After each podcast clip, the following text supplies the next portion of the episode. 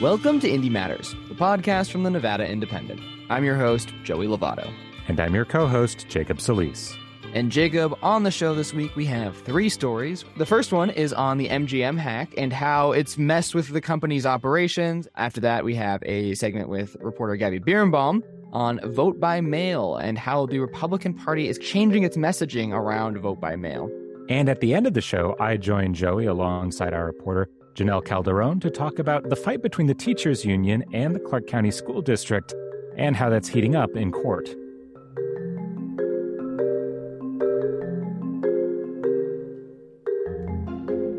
I am here with reporter extraordinaire Howard Stutz. Howard, you have been a busy bee from everything from all the F1 stuff and everything related to the sphere and the changing of the CEO at Resorts World. And there's just a lot going on in the world of gaming news. But the big story that I saw all over the headlines was this hack that happened to MGM. Yeah, it's been a little busy. And yeah, that was a national story. I mean, it got picked up by a lot of different national news outlets. And it's because MGM, I mean, all of a sudden, a week ago Sunday, started seeing problems in their systems. And by Monday morning, their entire website was down. They were sending out messages via a Gmail account because they didn't have access to their email.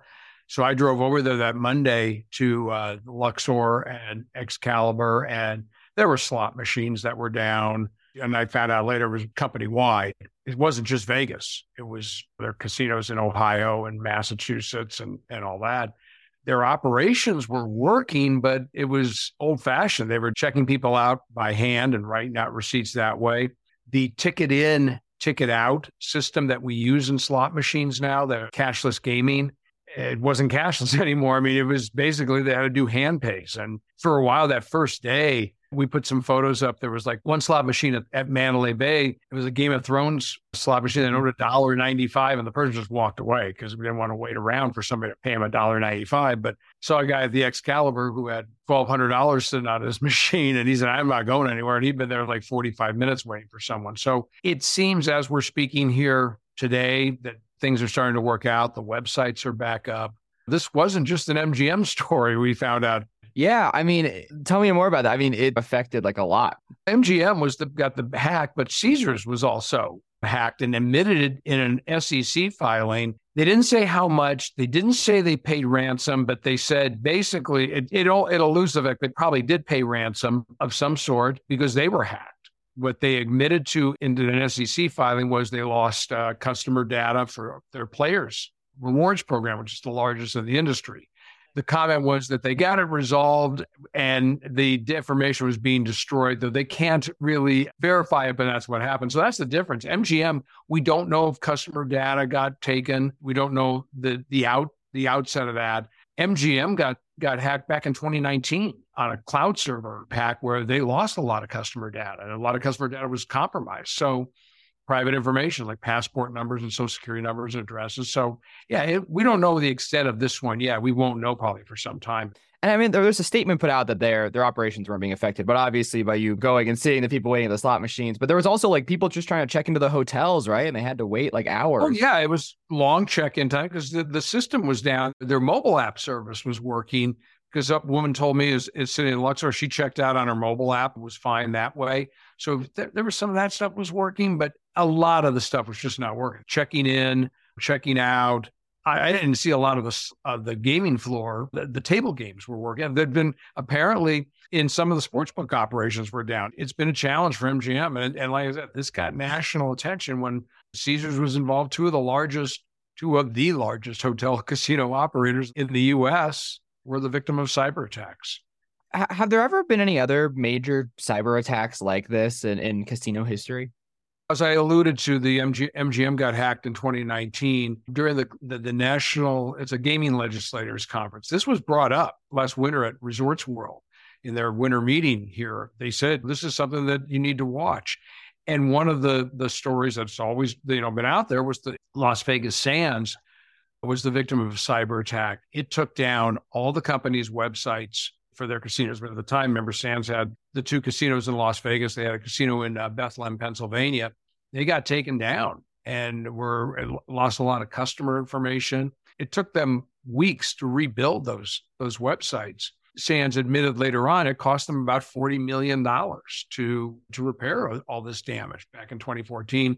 And then we learned about a year later, the US government finally, the State Department finally put out an explanation that the country of Iran hacked Las Vegas Sands, it did the cyber attack, was behind the cyber attack because of some comments the late Sheldon Adelson, CEO, founder, chairman of Las Vegas Sands Corporation, made that year at a, some event in New York City, cost the company $40 million.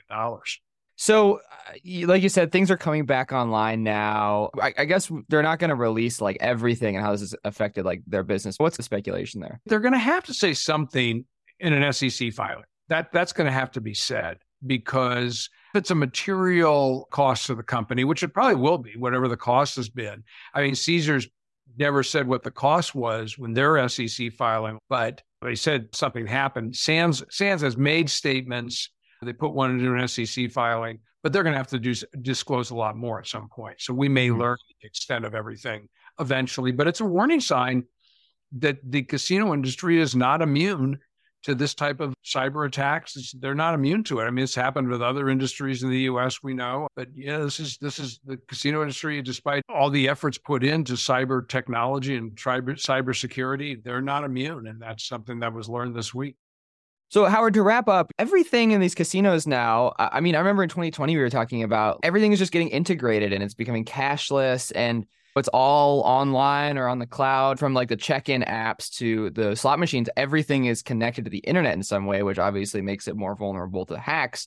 So, these are these integrated mega businesses. And does that kind of lead like to more vulnerability in a way? Absolutely, Joey, especially for a company like MGM Resorts. It's not just Vegas, like I said earlier. I mean, this was their casinos in, in outside Maryland, near Washington, D.C., Massachusetts, New York. It, it didn't affect their operations in Macau because that runs on a completely different system through their Chinese subsidiary. But this is a serious message to the industry because, yeah, everything is connected through the internet. I mean, you make not only your hotel reservations, but your restaurant reservations are online. Obviously, betting is done online in some of the states. MGM does have online casinos in New Jersey and Massachusetts, online sports betting through BetMGM, which is a separate company. So that and that wasn't uh, affected at all by the, by the hack. But yeah, you're, you're absolutely right. Everything we do in these properties, a lot of it's all done online with reservations, show tickets, everything around it. So it becomes a little bit of a serious challenge, and that's what I think MGM was is got a wake up call this this last couple of weeks. All right, Howard, thank you so much for reporting on this and for telling me all about it. And I know you've got a lot of other things that are coming up that you're covering, so I'll let you get back to it. But thanks so much. Anytime, Joey. Thanks for having me on.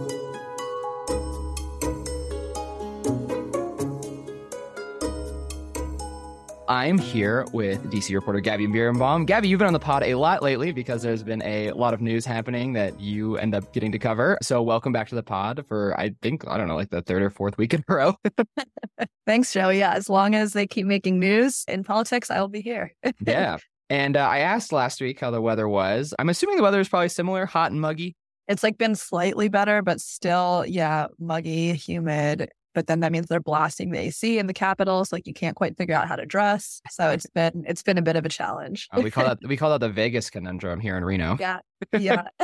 here in Reno, the, the fall air is starting to. There's a tinge of the fall air coming. You can you can feel it. I'm jealous. We have no such no such thing going on here yet. Soon, I'm sure. But yeah, so we're talking again because last week we talked about the caucus versus the primary for the Republicans. They are having both a primary and a caucus two days apart and it's a little bit of a confusing situation and we'll hop back to that in a second but also now republicans are talking about mail-in ballots something that they've traditionally they were you know they were like oh we don't want universal mail-in ballots. They felt like it was unsecure for the election but now they're saying that people should be doing mail-in ballots right? Yeah so basically i think uh, they've come to the realization that as long as there are going to be mail-in ballots and early voting, that that's something they should take advantage of. I think I was on a call yesterday with Ronna McDaniel, who's the chairman of the Republican National Committee, and it seemed like basically she made a strategy calculation. She felt like having the vast majority of Republicans only vote on election day, she likened it to starting a football game in the fourth quarter while Democrats have been playing in the first, second, and third. So she was clear, and Michael McDonald, the chairman of the Nevada GOP, is very clear that they don't like these laws. McDaniel, Joe Lombardo, the governor, Mark Amodei, the one federally elected Republican who's a congressman, they were all in on trying to get Republicans to use these voting methods that uh, had been dominated by Democrats in past cycles. So, with this kind of shift in strategy, is this going to change how the state is dealing with its weird primary versus caucus yeah, that's a great question. I mean, one would think, and that came up on the call, basically now Republicans are switching course and saying we should use mail in voting and early voting. But then you have the Republican Party in the state saying that they don't trust a state run primary, partly because of that. And they're going to run their own caucus in which you have to vote in person on the day of. You can't vote early. You can't vote via the mail unless you're active duty military. And so I think that definitely was a little bit of tension. And someone asked Chairman McDonald about that. And he basically said we need to comply with the election laws that we want to see in our Republican caucus. So I think that type of tension is something that the party is going to have to navigate, particularly because from President Trump on down, they've spent uh, a better part of the last four years telling people to not trust these voting methods. And I think they realized they were doing that perhaps at their own peril. They want to change course, but it's a little awkward when the state party is also saying we don't trust those voting methods in a primary and we're going to hold a caucus instead. And just a quick note, there's McDaniel and McDonald that can be a little confusing. Yes, so McDaniel, yes. the national RNC chair, and then McDonald is the Nevada eh, RNC chair, right? Yep. Ronna McDaniel National, Michael McDonald, Nevada. You gotta, you gotta get some new names in there. so I want to zoom out here a little bit, actually, and talk about the Republican Party and what we're seeing with it going on right now, because with the Democrats, I think I hear the more progressive wing of the party is I think like, oh, we, we don't want like, oh, Pelosi's running again and Biden's really old. And there's a kind of this like, there's a bunch of old people in the Democratic Party, but they're not like trying to get him out. They've kind of accepted that like Biden's going to run again. And it seems like they're all working in some cohesive manner, whether they're happy about it or not. But on the Republican side, obviously they don't have a president in power right now. So it's a little bit of a different story, but it seems like it's very divided at the moment. Yeah, I think I read a smart take that um, they're kind of having opposite problems. I think on the left, there's been a little bit of lack of enthusiasm for Biden, particularly given his age. I think people respect his policies and what he's done if you're a Democrat, but you might be a little worried. You might not be as enthusiastic. He was seen, I think, in 2020 as this transition candidate, but the Democratic elites, members of Congress, these interest groups are all pretty aligned in saying we're behind Biden for 24. So there's a bit of a disconnect there. I think on Republicans, it's the other side. I think you're seeing so far in polling, and we'll see if this plays out in the primaries and caucuses, that Trump has had a dominant lead. But I think there's real concern among Republican elites, certainly among a lot of Republican senators, Mitch McConnell among them, and then some of the big interest groups there, business community and whatnot, that Trump can't win and that he's too erratic and that he's in serious legal peril. And they would like to, I think the Republican donor class would very much like to move on to someone different. So I think in both cases, you're having a disconnect between the base and sort of the party elites on whether this candidate is a good candidate.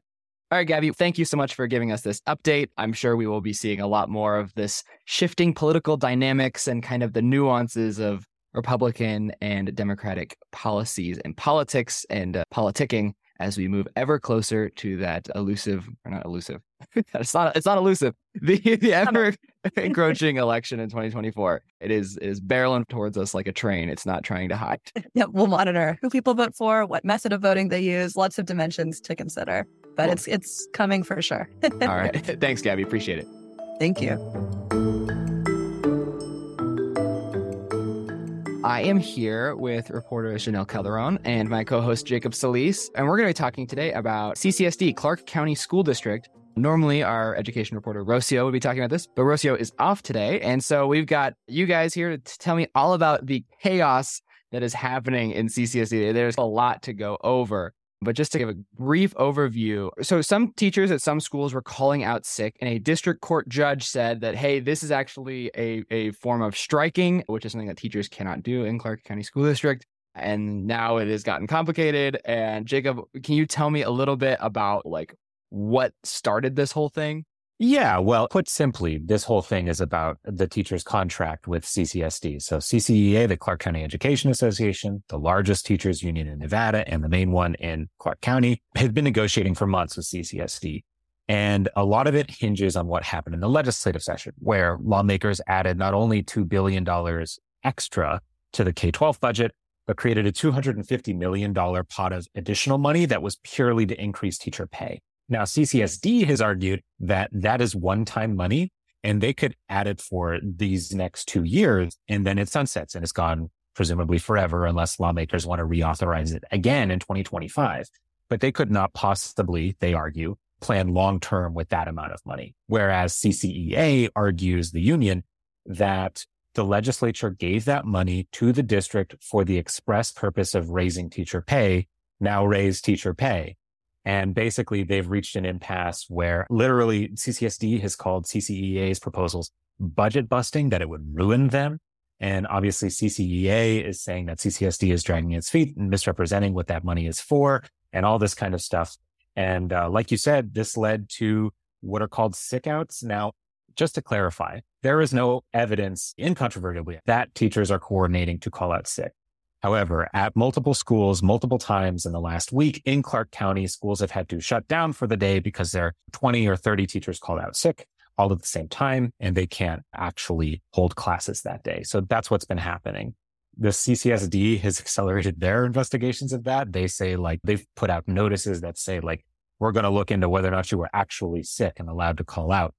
And CCEA, for its part, has said, we haven't done any of this. Okay, so we've got these teachers out sick, maybe, uh, uh unclear really. And this district court judge said, hey, this is a form of striking. Apparently, I think this is something that some people didn't realize is that teachers are not allowed to strike. Uh, why is that? So no, no public employee is allowed to strike, and that includes teachers. And technically, sick outs can be considered a strike, but like proving that it's a real sick out is the problem. Now, the thing is, is the union has discussed in the past these quote unquote sick outs, right, as a method of circumventing the law and striking anyways. But proving that is extraordinarily difficult. I believe it was either today or yesterday, the Las Vegas Review Journal published some internal slides from a union presentation over the summer, June or July, where they discussed the possibility of doing something like this. But obviously, more recently, it seems to be more of a grassroots thing. There was a CCSD whistleblower email. If anyone looks into the lawsuit, which are wild, but probably too complicated to go into here. But the long and short of it is that state law doesn't let any public employee strike.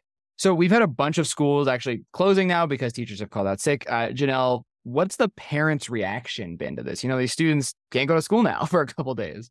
Yeah, so I was able to speak with some moms of like, where do we put our kids? Because if we can't call it of work or kids can't just stay home, putting the burden on our older children is not fair as well because maybe their school is not canceled. So they still need to be going to school and the younger kids are just going to be staying home by themselves. So that would be a problem. So one of the moms was telling me that she is a stay at home mom and she coordinated with her neighbors to let them know that if the school was to cancel, she can take care of the kids for the day. So they've been figuring things out.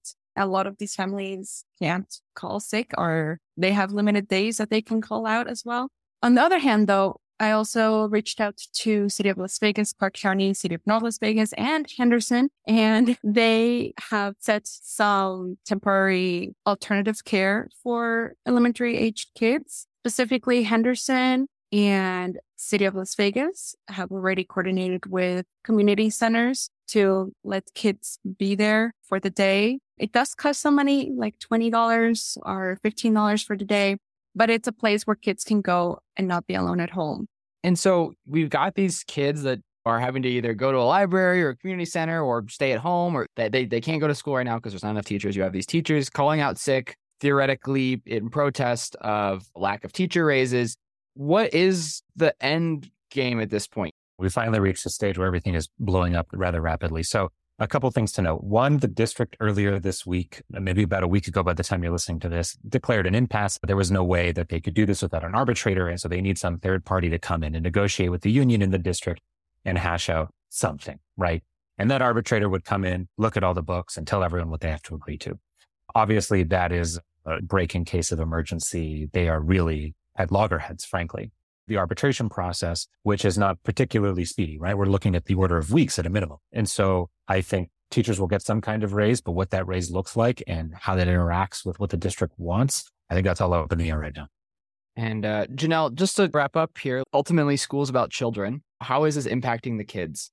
I've seen on social media some comments saying that, especially from parents saying that kids are being impacted. They there are concerns of what if there's food insecurity and school is the only place where the child can get a meal for the day. There's also concerns of loss of like the track of the curriculum, right? And having to make up days.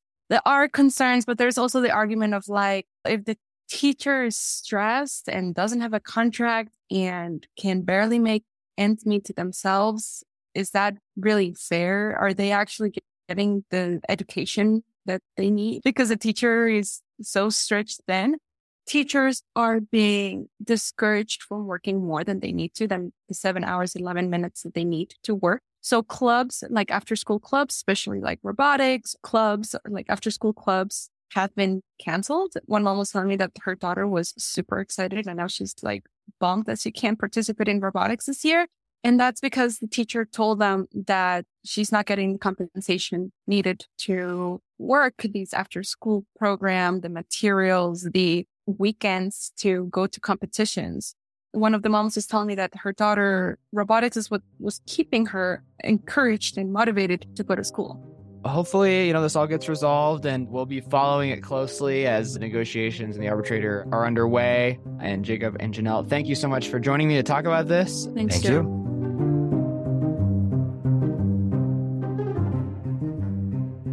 Thank you for listening to this episode of Indy Matters. We want to thank Howard Stutz, Gabby Birenbaum, and Jannelle Calderón for being on the show today. This show is produced and edited by me, Joey Lovato, along with Jacob Solis and Alex Kuro, and additional help from Michelle Rindels. If you want to support the show, leave us a rating and review wherever you listen. You can also email us at podcast at thenvindy.com. Our theme song is from Emily Pratt, and we have additional music from Storyblocks, June Pearson, and Joey. Thank you for listening to Indy Matters. I'm your host, Joey Lovato, And I'm your co host, Jacob Solis. and we'll talk to you next week.